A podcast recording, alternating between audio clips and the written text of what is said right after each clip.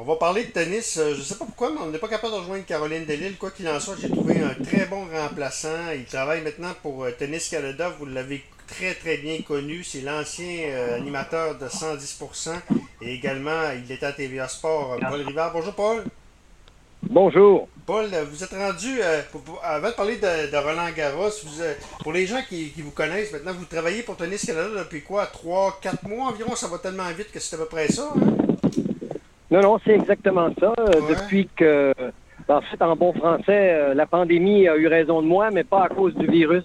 Ouais, Comme bien des gens, euh, on a été renvoyé à la maison pendant plusieurs mois et puis TVA Sport a décidé de faire des coupures de poste, sept au total. Mes jeunes collègues ont été replacés. Moi, j'ai choisi de prendre un départ avec l'offre qu'ils me faisaient. Puis je me suis très bien avec ça. C'est un peu comme une pré-retraite, mais j'ai offert mes services à d'autres et effectivement, je me suis retrouvé à Tennis Canada avec grand plaisir, là, avec euh, les liens que j'avais là et je rédige le blog hebdomadaire sur le site de Tennis Canada où je peux euh, parler de, de, toutes sortes de choses. Vous parlez également du. Vous êtes écouté, moi je l'écoute tous les, tous les soirs, ben pas tous les soirs, mais toutes les semaines. Vous avez un podcast euh, par semaine qui passe au 91.9. également, moi je l'écoute en podcast sur la ligne, qui est le podcast officiel de la Banque la Banque nationale, très intéressant.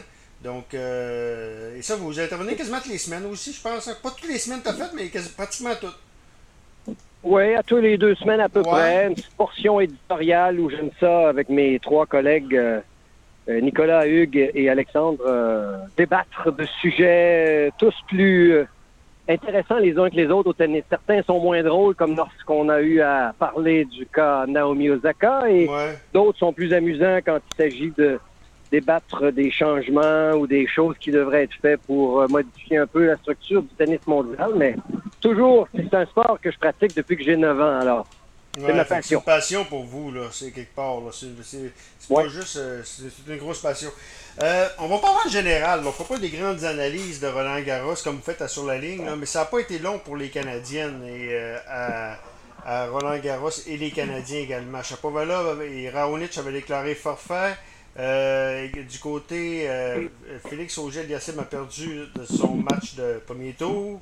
du côté des femmes, Bianca euh, affronter tout qu'un adversaire et également euh, euh, les Fernandez, elle, a atteint le deuxième, le, deuxième tour, mais elle s'est fait éliminer.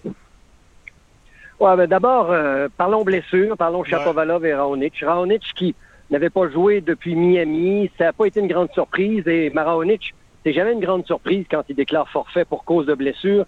Le gars a été un, un talent énorme, mais toute sa vie a été marquée par des blessures. Alors ça, ça sera probablement marqué avec euh, son record qui a été un troisième euh, au troisième rang mondial et une finale à Wimbledon. Cela dit, pour ce qui est de Raonic, c'est ça. Chapovalov, ça a été un peu surprenant. Il a déclaré forfait avant Roland Garros parce qu'il sentait venir dans le dernier tournoi précédent sur terre battue un malaise à l'épaule. Il voulait faire attention pour préserver le reste de sa saison. Quant à ceux qui ont joué, bon, Félix Auger aliassime, veuillez m'excuser en passant. Euh, non, non, il n'y a pas de problème. Vous m'avez pris en, pleine, en, pleine, randonnée de vélo sur le bord d'une route de campagne. Alors, mais sur la route de campagne, il y a quand même des, des 18 roues. Ben Je reprends où j'en étais avec Félix Auger aliassime qui, lui, euh, si on veut analyser sa saison de terre battue et particulièrement depuis qu'il a annoncé qu'il était en, en partenariat avec l'oncle de Raphaël Nadal, Tony Nadal, ben, les gens avaient de grandes attentes et ça n'a pas été une fructueuse saison sur terre battue pour Félix, qui pourtant avait beaucoup de talent. Il en a encore, là, et il a eu de bons résultats au cours des deux dernières années, mis à part la pandémie, je dirais les trois dernières années. Mais là, évidemment, en arrivant avec un entraîneur réputé qui tente peut-être de corriger certaines lacunes, on peut arriver souvent à se chercher tellement qu'on est mêlé. C'est exactement ce qui semble arriver avec Félix. La plupart des gens recommandent d'être patients, dont Louis Borsiga, euh, que j'ai interviewé et qui sera d'ailleurs dans la prochaine édition de mon blog mercredi sur Tennis Canada. Et il dit Soyez patient. Félix, là, c'est pas avant des mois. Et Tony Nadal, dans une entrevue à RDS, a même dit c'est pas avant deux ans que l'objectif est fixé pour Félix Auger aliassime de se trouver peut-être parmi le top 10 mondial. Alors voilà qui freine un petit peu nos attentes, mais qui, d'un autre côté, nous empêche de paniquer. Mais c'est pas facile. Il a eu une fiche de quatre victoires, six défaites sur terre battue. On attend maintenant sur gazon. Cette semaine, il sera à la Mercedes Cup à Stuttgart en Allemagne pour commencer une courte saison sur gazon. Je reviens aux deux joueuses de Tennis Canada. Euh, Bianca Andrescu, qui, après un match marathon, a plié bagage dès le premier tour contre Tamara Zidansek. Vous allez me dire, elle vient d'où, elle? Ben, c'est une Slovène, et après, ben, elle a gagné contre deux autres adversaires, et je pense qu'elle, soit qu'elle vient d'être éliminée, mais elle a fait quand même une belle euh, chevauchée, je dirais, après avoir battu Andrescu. Alors, attention, oui, nos favoris se font battre, mais d'un autre côté, il y a beaucoup de talent, et une journée donnée, il y a des joueuses moins bien classées qui peuvent en battre des mieux classées, et Bianca n'a pas beaucoup joué, ni en, 2000, ni en 2020, ni en 2021.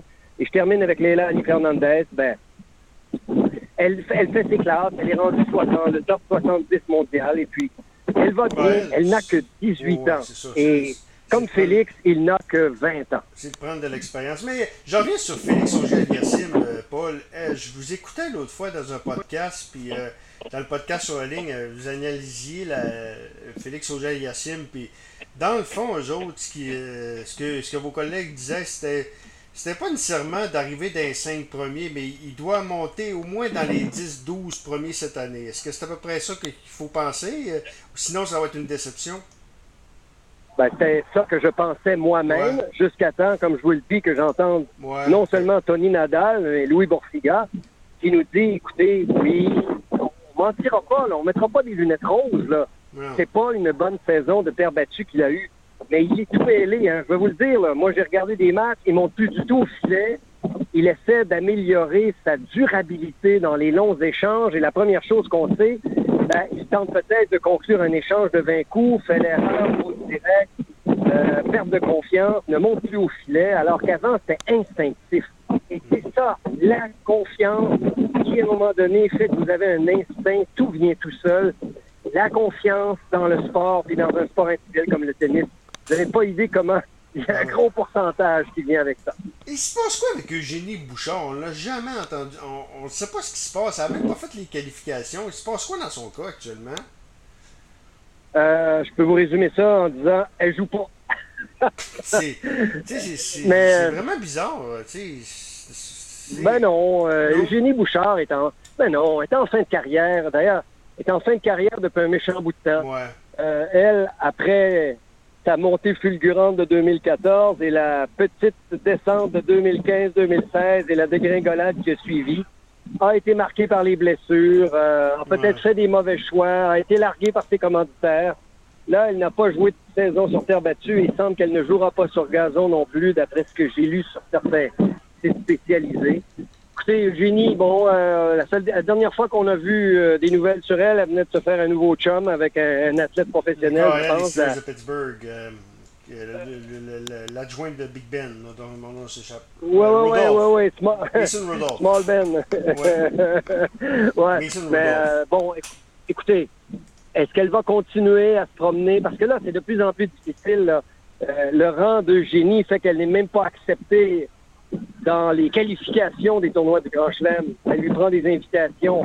Il lui reste des qualifications des tournois plus petits. Et là, il faudrait qu'elle se remette à faire des challengers et même des tournois ITF pour aller chercher des points. Et est-ce qu'elle veut faire ça à l'âge qu'elle a et avec la carrière qu'elle a eue? J'ai- actuellement une dépêche. Je vous parle actuellement d'Eugénie, Paul, là, puis je suis sur le site de TSN actuellement. Et euh, ben, Oui. Eugénie a annoncé, euh, ça vient tout juste de sortir, a annoncé qu'elle a, été- qu'elle a subi une, chirurgie euh, à, à l'épaule. Lors d'un match qui Ah, s'est ben, déclaré au- euh, à Guantanamara. Puis euh, donc elle est opérée actuellement. C'est une arthroscopie à l'épaule. C'est une blessure qui. Guadalajara. Donc, euh, Mais ça- Guadalajara, c'est au. Mexique. C'était au Mexique, Guadalajara. Ça Ouais. veut dire que c'était en, en février-mars, ça, mon Ouais, ami. ouais, ça veut ouais. dire qu'elle n'en a jamais parlé. Et ben, merci de l'information. Ouais. Fait, que c'est sur le site de TSN, donc ça va probablement être rapporté bientôt euh, partout dans les autres médias. Euh, je, à terminer, Paul, je veux te parler de, de Serena Williams qui a été éliminée hier. Est-ce que Serena, c'est possiblement sa dernière année? Est-ce qu'elle va réussir à battre le record de, de, de- Grand Chelem? D'abord, il faudrait qu'elle l'égale. Moi, Parce que légal, ce qu'elle oui. cherche à faire, c'est égaler le record de Margaret Court Smith, et ensuite le battre. Ça veut dire qu'il faut en gagner deux. Je m'apprêtais à faire un, un, article sur elle aussi, soit pour la semaine prochaine ou l'autre après, en arrivant à Wimbledon. Écoutez, son dernier titre en Grand Chelem, là, c'est que je crois 2018. Elle a fait plus qu'une dizaine Ouais. de tournois et là-dedans, bon, sur la terre battue, elle est éliminée toujours dans les premiers tours. Et sur les autres, il y a eu des finales, il y a eu des demi-finales, mais c'est un cercle vicieux, hein, dans le cas de Serena. Ne veut pas faire des petits tournois, fait même pas de gros tournois, a une vie sociale et médiatisée, euh, familiale, et ça, on respecte ça totalement.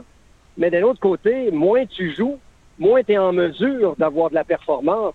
Elle a, elle a beau avec Serena Williams, c'est pas en jouant un tournoi aux trois Ouais. semaines et moins que ça encore qu'elle va arriver, malgré tout son talent et son expérience, et battre tout le monde. Et la preuve, ben, vous la voyez. Elle essaie des tournois du Grand Chelem. Elle ne joue presque pas. Allez voir sur sa fiche des deux dernières années. Il n'y a pas beaucoup de matchs, là. Non, non, c'est sûr. Elle, elle a été, Alors, moi, je pense que... elle, elle a été enceinte que- aussi. Fait que ça, change Ouais. les priorités d'une vie d'une athlète aussi. Là. Que, Ouais, mais d'un autre côté, euh, attention, elle a gagné un grand chelem enceinte et elle en a gagné un après avoir mis son enfant au monde, là. Ouais, ouais, sûr. OK? C'est après, là. Mais à un moment donné, elle joue de moins en moins. C'est la quadrature du cercle ou c'est un cercle vicieux, appelez-le comme vous voulez. Ça n'enlève absolument rien à la phénoménale carrière et aux chiffres épeurants. Et en passant, elle cherche à, à égaler le record de quelqu'un qui a établi ce record il y a trois, quatre siècles. là. J'exagère, là, mais le tennis, c'était absolument pas le même. J'ai déjà fait une recherche. Savez-vous que Margaret Court Smith, quand elle avait aligné sept victoires de suite aux internationaux d'Australie, il y avait à peu près trois, quatre joueuses et des fois pas du tout qui venaient de l'extérieur d'Australie. C'était comme un tournoi local. Alors, moi, je pense que les 24 grands chelems de Margaret Court Smith à l'époque n'ont rien à voir avec les 23 grands chelems de Serena. Ah Pour ça. moi, l'américaine a beaucoup plus de mérite. Nadal, lui, c'est- s'il gagne, je pense qu'il bat un record aussi, hein? C'est, c'est- où il égalise quelque chose. Ouais, ben c'est d'abord, c'est qu'il va battre l'actuel record de titre en Grand Chelem de Roger Federer, qui est 20. Gagne, ce sera son 21e. ouais. Il deviendra le joueur, l'autre record, c'est qu'il deviendra le joueur le plus âgé à avoir gagné les internationaux de France. C'était donc un Espagnol, je pense, Manuel Orantes ou quelque chose comme ça, qui l'avait gagné en 1972. Mais ça, c'est un petit record. La- la- L'affaire la plus hallucinante, là, comme dit Alexandre Pratt dans la presse, si vous voulez que votre cerveau se mette à exploser, c'est 14 titres du même tournoi en Grand Chelem s'il gagne. Il y a, ça, ce sera un record, tout sport confondu, parmi les plus prestigieux qui ne seront jamais battus. C'est incroyable. Paul, je vais te laisser aller euh, faire euh, ta, ta randonnée de vélo. Euh, merci beaucoup. Puis peut-être que lundi, je suis pas capable de rejoindre Caroline, je, je vais vous rappeler.